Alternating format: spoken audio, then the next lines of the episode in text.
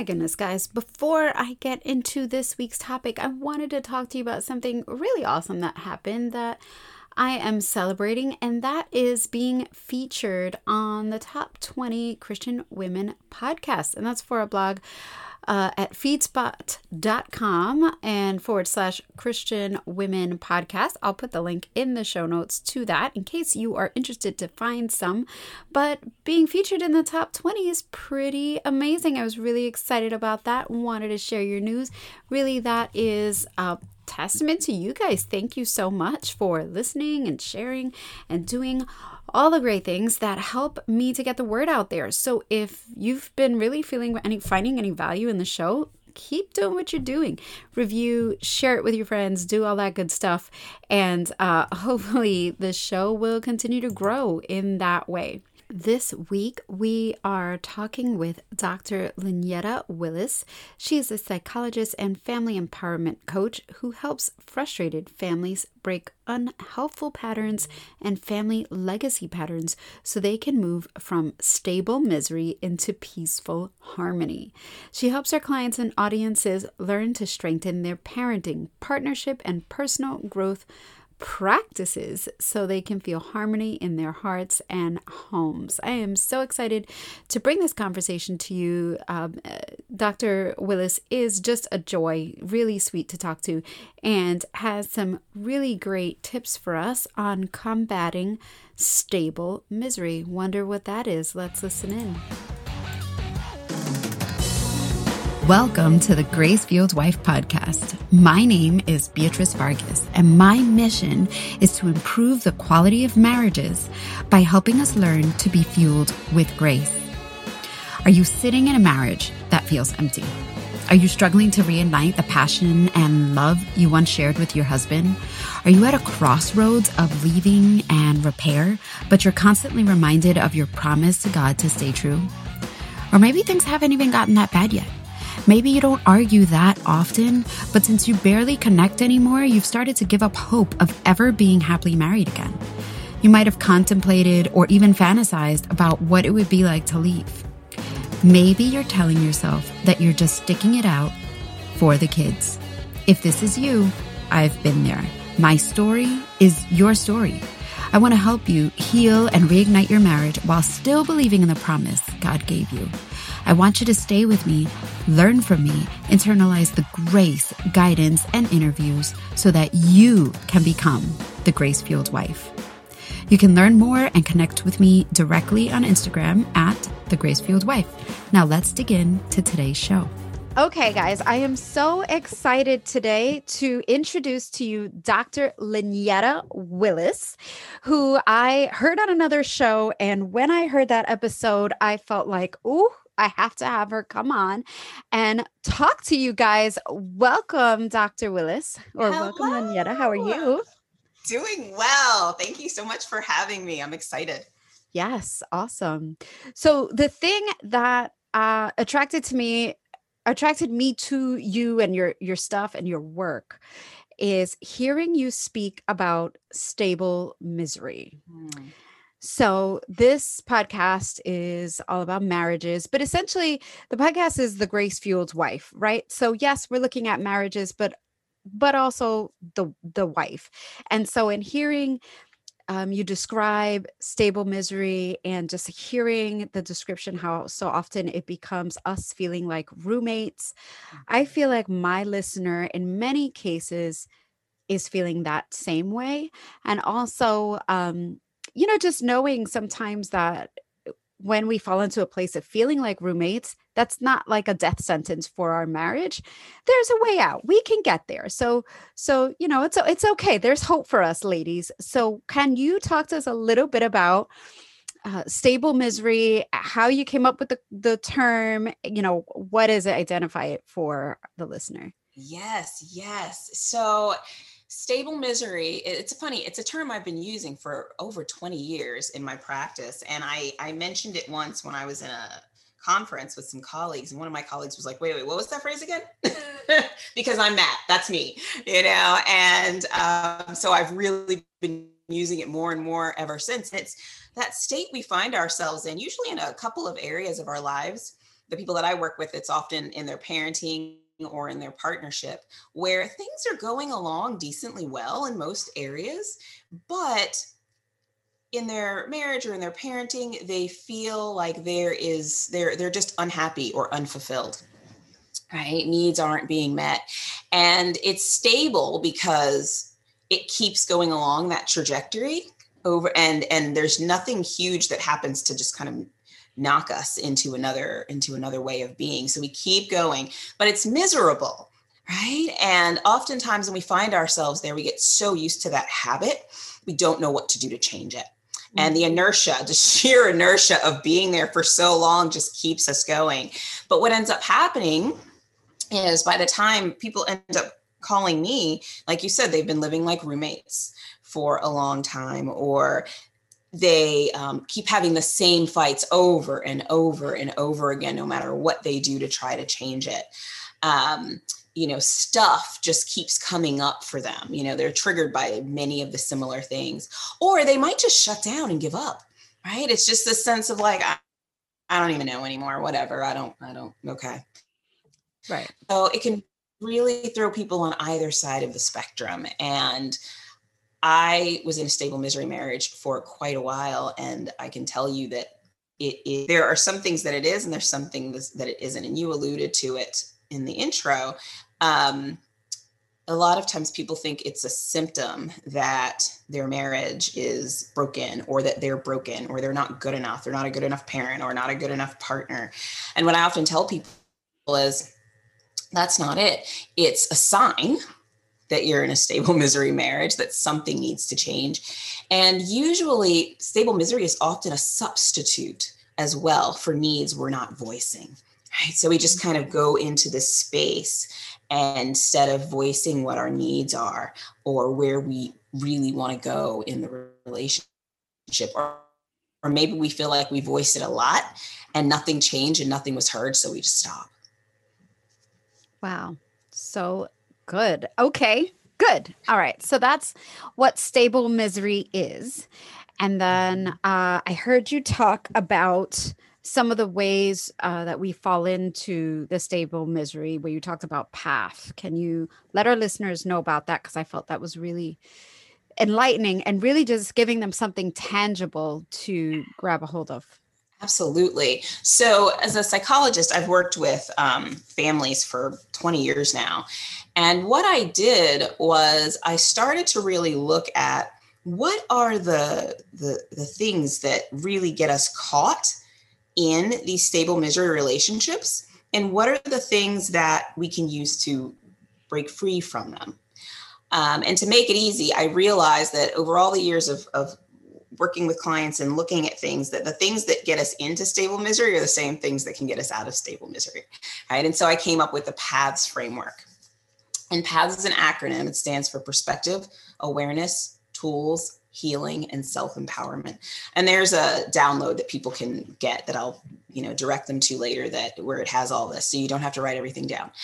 Um, but perspective that often has to do with our the stories we tell ourselves right? And when we're in stable misery we're often telling ourselves stories that are not helpful to the situation. Whether or not there is evidence like in our mind there's evidence for it right? And they're often stories about what the other person is seeing thinking feeling or believing and it all starts with the head. Like wherever the head goes, the body will naturally follow. So if you're telling yourself things in your head, it's going to express itself in your behavior. So if I'm telling myself, oh, my husband thinks I'm stupid or he doesn't care about me, then my body's going to shut down. I'm going to turn away. I might get defensive or passive aggressive because this is the way I'm, these are the stories I'm telling myself. So my body's naturally going to follow. So, what we can do is we can shift our perspective, right? And one thing that I always tell people to start with, it's like a magic gem, is when you're communicating. Well, let me back up. In marriages, we have a tendency to communicate um, our beliefs as if they are facts. Mm. Right? So, you don't care about me. You never try all right, you're wrong, right? So we say these things, and all that does is just elicit defensiveness from the other person.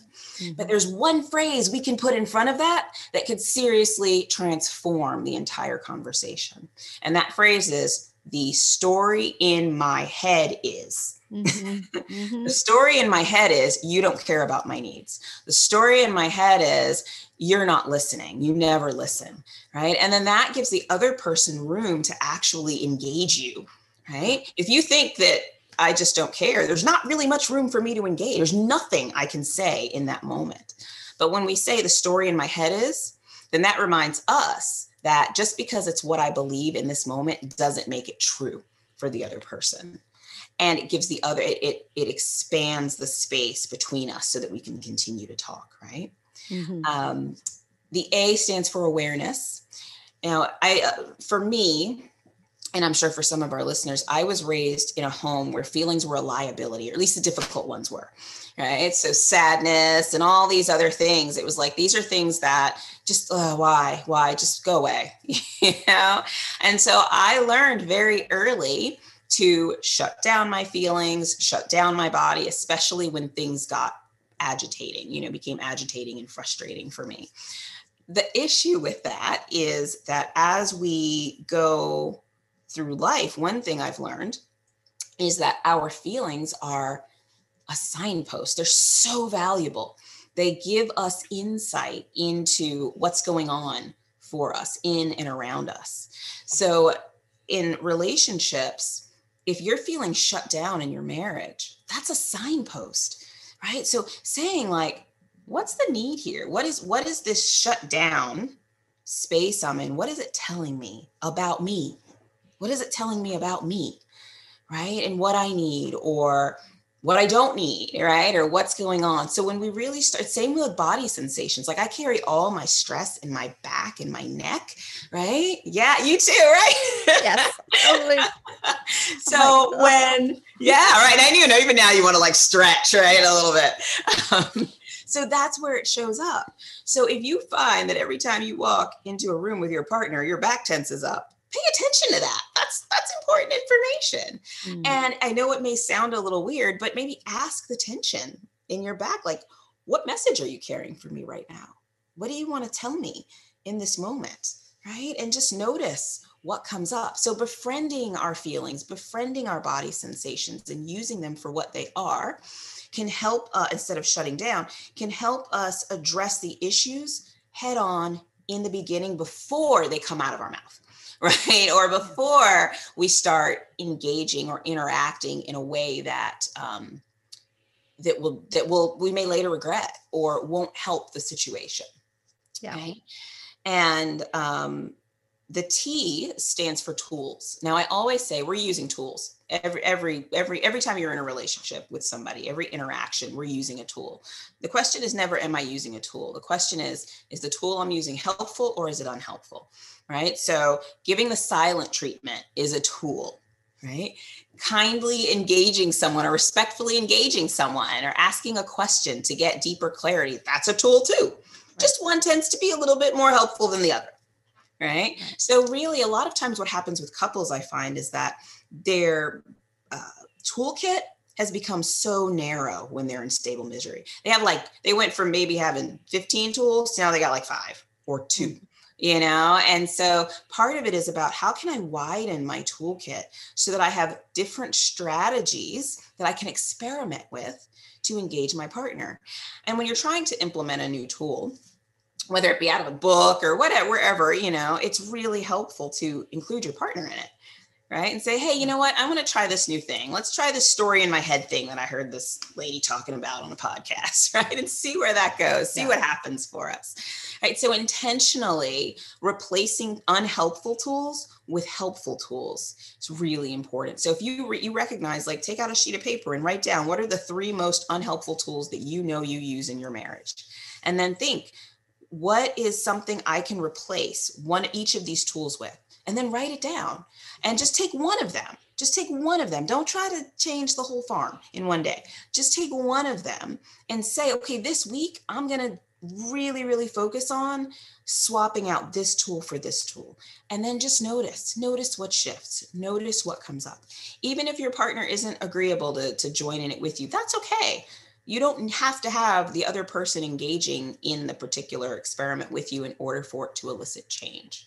Yeah. So swapping out those tools that don't work for tools that do. Um, H is really, really, I mean, they're all really important.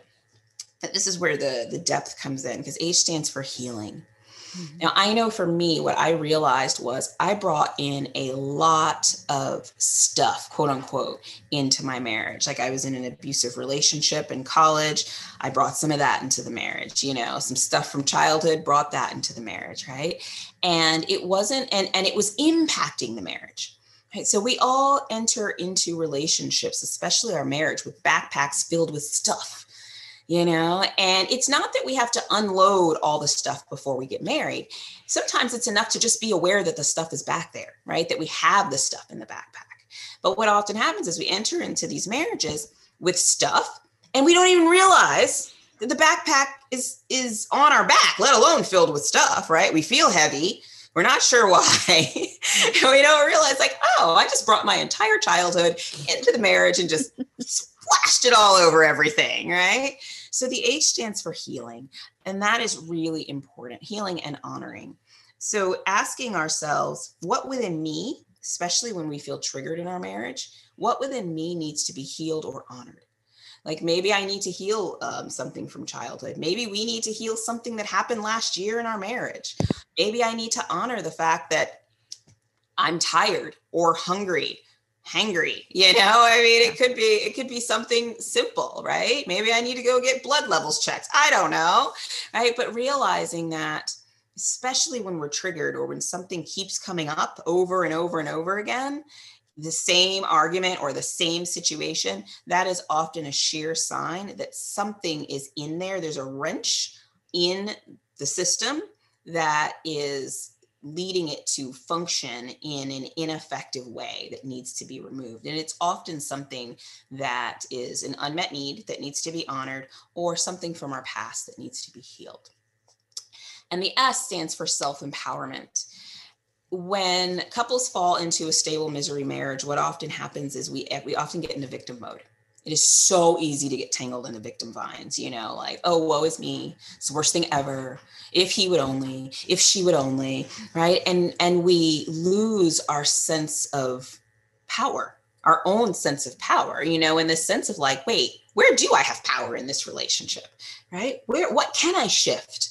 What can I do differently to impact this situation? Because we all have power.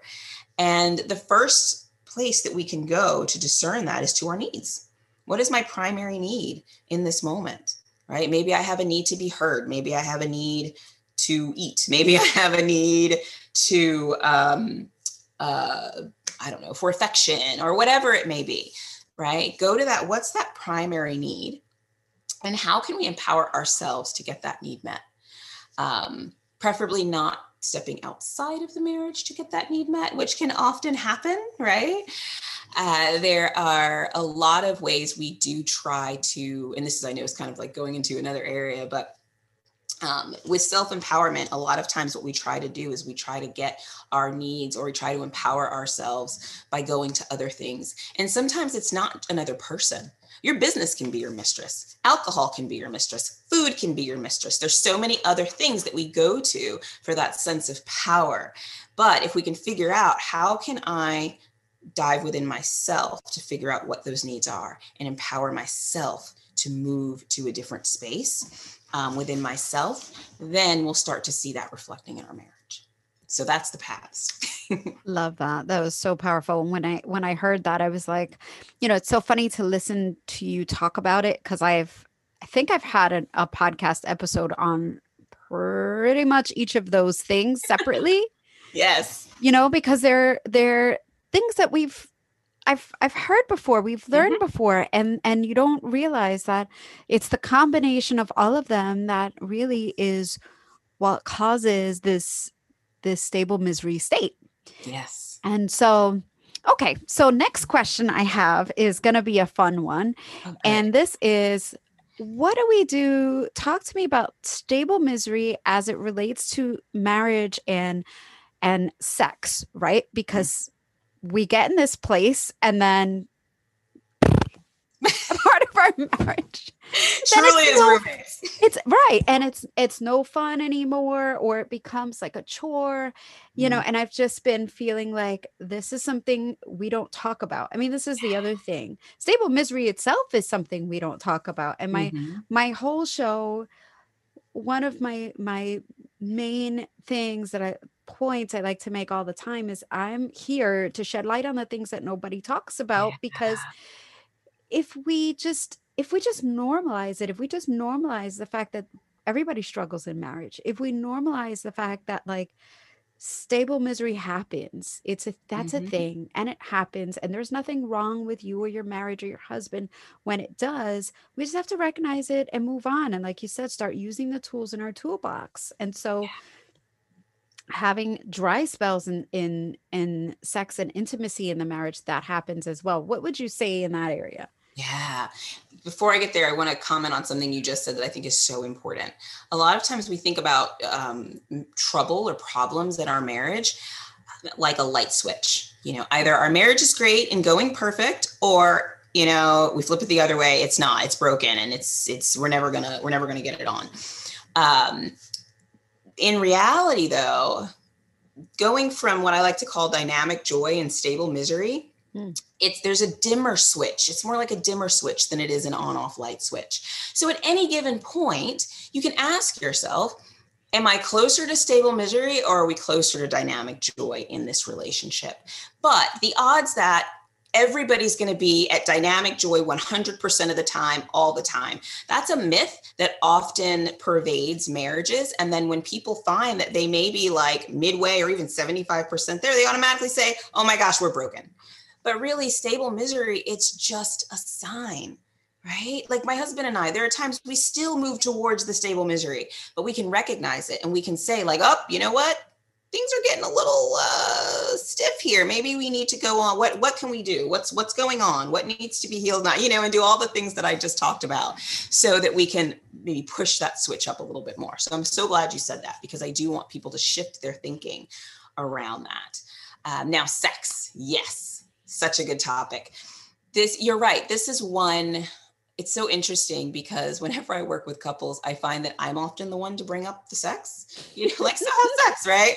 And then it's like, we haven't had sex in years, or we haven't had sex. And it's like, you just didn't think to mention that, did you? you know? And part of it, I think there, there is a taboo around that. You watch these shows and it's like people meet and five minutes later they're in Burger King bathrooms getting it on, or they've been married in these shows and they're having sex every time, every after every commercial break, you know. So there's this sense that that's how it's supposed to be all the time.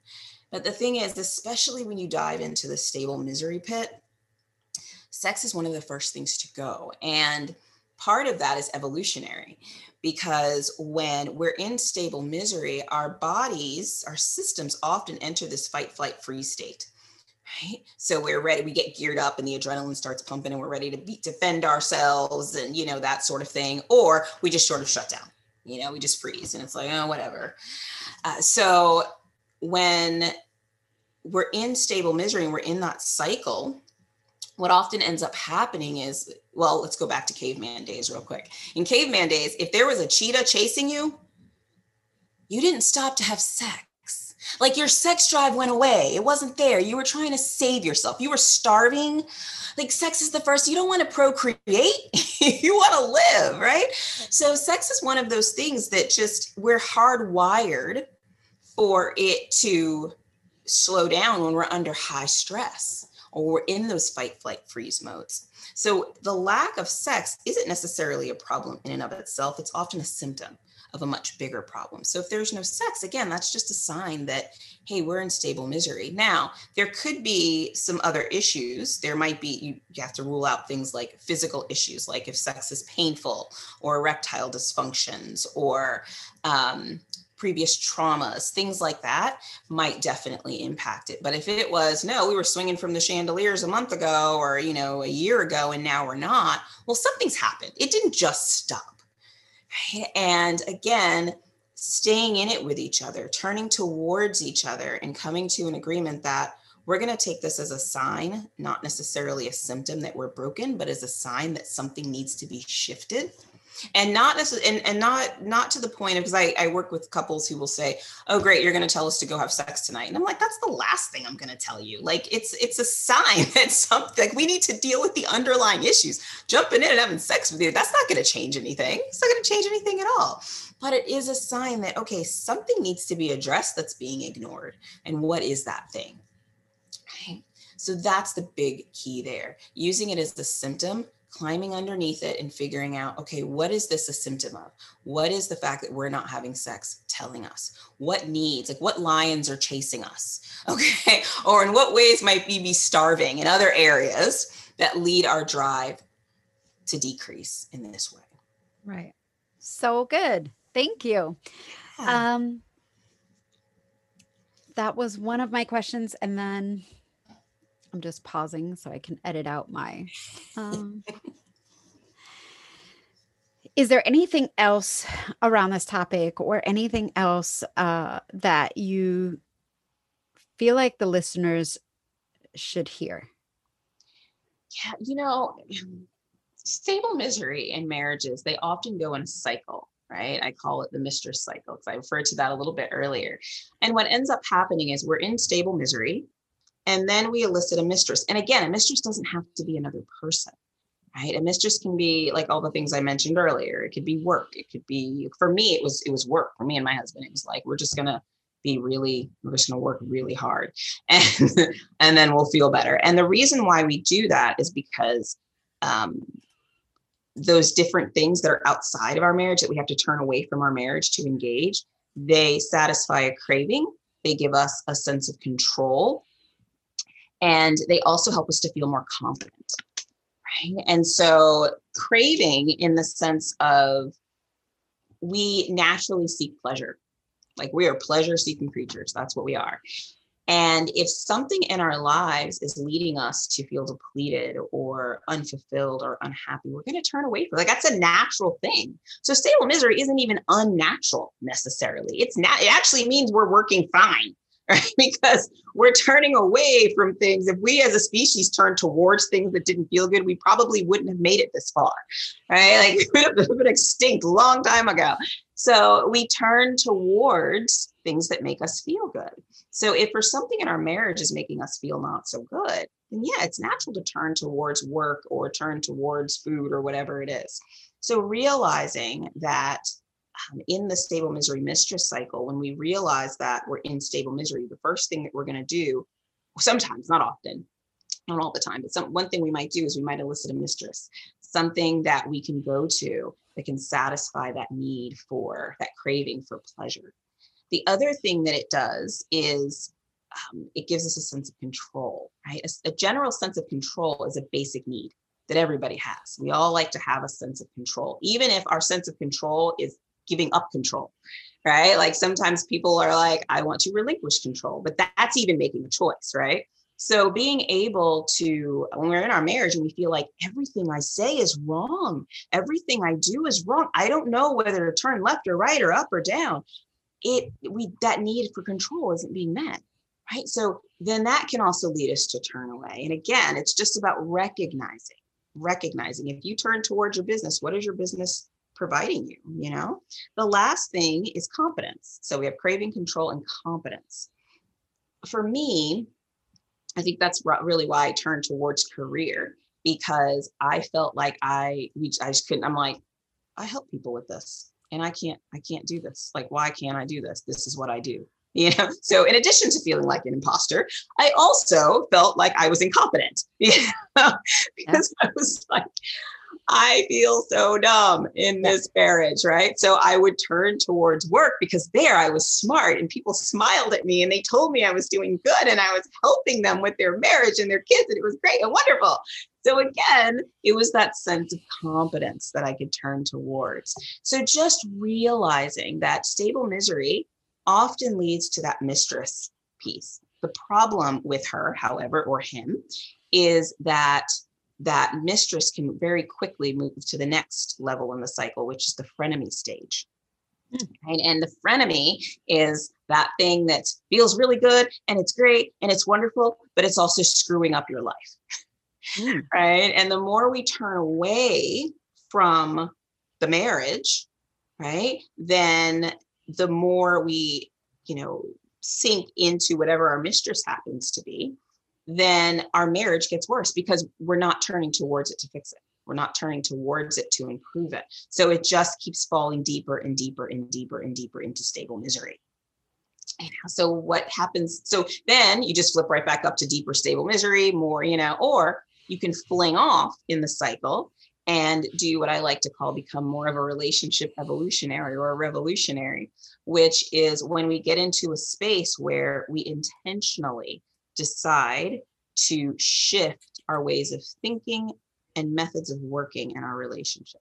And that's where the paths come in, right? The paths is a very intentional framework or pathway that we can use to help us turn towards each other when we're in stable misery. And stable misery cannot exist when we have perspective, when we're aware, when we're using helpful tools, when we're healing and honoring ourselves and each other, and when we feel empowered. Those are the exact opposites of what's going to keep us in that stable misery. pit. So watch out for those mistresses. Wow, so good. I'm glad I asked that question because ah. sometimes I think, you know, you come to towards an, the end of the episode, it sounds like, oh, we could just wrap this up right here. But then sometimes it's like the you're the expert on this topic, and sometimes you you have more to say sometimes than I would have even thought to ask. So that's why I was like, what else? What yes. else? What else? I could talk about this all day. yeah. So I love that. The last thing I want to touch on before we close out is um and you said this in the episode that I listened to you on and you touched on it earlier. That was dynamic joy. Mm. And you said on the episode how dynamic joy is the opposite of stable misery. So, for all of you listeners who we're all feeling like, man, I'm in stable misery right now, or at least in some part of it, or, you know, I was in it, you know, maybe a little bit last week or last month or yesterday, and things are better today. Mm-hmm. What di- define dynamic joy so that they could start to see what's the spectrum, yeah. you know? I that the word you just used nailed it. It's a spectrum, right? We off we we like to think about things in terms of black, white, good, bad, on, off, in, out, you know, but that's not really how life works. There's a lot of gray. And the reason why I like to call it dynamic joy is because it fluctuates, right? Like what I what brings me joy on Monday might not maybe something wholly totally different on Wednesday, right? So there's this shift that we have to make room for. And also realizing like with stable misery everything is it's stable. It's it's just one thing and it can often become very hard and rigid right? But what dynamic joy is it's our ability to reach within ourselves or empower us or empower us with the ability to even look in our environment for what what would bring me joy in this moment right? Like we are responsible for joy, like for the joy that we feel within us, right? It's something that we can cultivate within ourselves. So realizing that you have that power, you have that ability to create joy within yourself and even within your marriage. And again, it goes back to that dimmer switch, right? Like you might be, if, if it's like, let's say from zero to 10, zero being completely dark in the room, nothing, just nothing but stable misery and 10 being dynamic joy you know it's you could be at a seven or a six or a five or a three or a 10 at any given moment but you have the ability to shift that right? Like asking questions like what would bring me joy in this moment? Not next week not tomorrow not you know after the kids go to college or whatever like right now what's something that would bring me joy? And it's dynamic because when you engage in that thing automatically you'll start to notice a shift. So it's not something that we have to, uh, it's not like Moby Dick and the white whale, you know, where it's like you're just searching for it all the time and and you'll never ever reach it. Like no, it's something that at any given point in time you can bring more joy within yourself and within your life and within your marriage. Hmm. Love that. So what was striking to me about that is that stable misery is this stagnant, same old, same thing every day, feeling blech, like feeling mm-hmm. like just okay, Groundhog's Day, here we are again, you know, and um, kind of making that conscious shift to this dynamic joy of it changes every day and just having that and it's almost like the the um there's a such a stark contrast mm-hmm. from the the boring the sable the mundane yeah. to the joy which is ever changing evergreen it's it's you know dynamic like you use. So i love that. That was um that was really good. Thank you. I my listeners are they they're just going to be so thrilled to hear this. So Lin- Lynyetta, why don't you tell us uh, how they can find you? How, you know, I saw you were an author and you have all these great things going on. Uh, let them know. How do they find you? Well, you can go to healingstablemisery.com and please download. You can learn more about me and you can also download the free um, paths framework that I just outlined for you. It's uh, it outlines the paths like I just described, but it also contains helpful tips and tools that you can start using today to start transforming your marriage. And it's interesting because it's geared towards parenting and partnership. So even if you find yourself in stable misery parenting, you can also use the same paths to help you with that. And one thing I often caution people on so if you're an overachiever like me, you might download it and say, I'm going to do all these things once today, you know, within the next week. PATHS, let's go. Don't do that. Pick one, the P or the A or the T or the H or the S, and focus on one thing. I like to, I talk about experiments and experimenting with things because when we experiment with something by the very definition of an definition of an experiment you can't fail an experiment you can only learn from it right you just observe and you see something and then you learn and you do it again so i invite listeners to download the framework pick one area to create an experiment around for a week and then just notice what shifts come up for you. And then email me because i want to hear i want to hear i want to celebrate with you i want to fist pump with you high five with you because that's amazing. Love it. Okay so what was that um what was that website again where they yeah. could download it? Healingstablemisery.com Perfect. And where do they email you once they've are starting to see some wins? Yes, yes. So it's on there too. It's um hello, hello at dr l as in ladybug willis. So hello at drlwillis.com. D-R-L-W-I-L-L-I-S.com. So I hope you enjoyed that episode with Dr. Willis. All of her contact information will be in the show notes really, I just wanted to bring that to you guys because when I heard her talk about it, I felt like, yeah, stable misery. That just seems like something we have talked about on this show. I have heard you guys talk to me about in the Facebook groups, in the DMs, and all that. Just feeling like, oh, life is just another day, Groundhog Day, over and over, same thing uh, just feeling kind of meh. And I thought this would be a great topic to cover. If there is anything else like this or anything else you want to hear, hit me up. Talk to me. Let me let me know. Let me know in the the dms and instagram. You can you can send me a direct message. You can join our facebook group. All of those links will be also in the show notes. But that is how i find out what you guys want to hear what you guys want to talk about. That's how i find out what you're struggling with. We have some great conversations in there. I've gone live a couple of times to talk about either things we've discussed on the show or just things on my heart. So feel feel free, jump in there or write a review, anything like that that might help you. Uh, that might help you. It also helps me to grow the show and helps other women like you who enjoyed it find it. Until next week, take care. Hey, love, thank you for listening to today's show.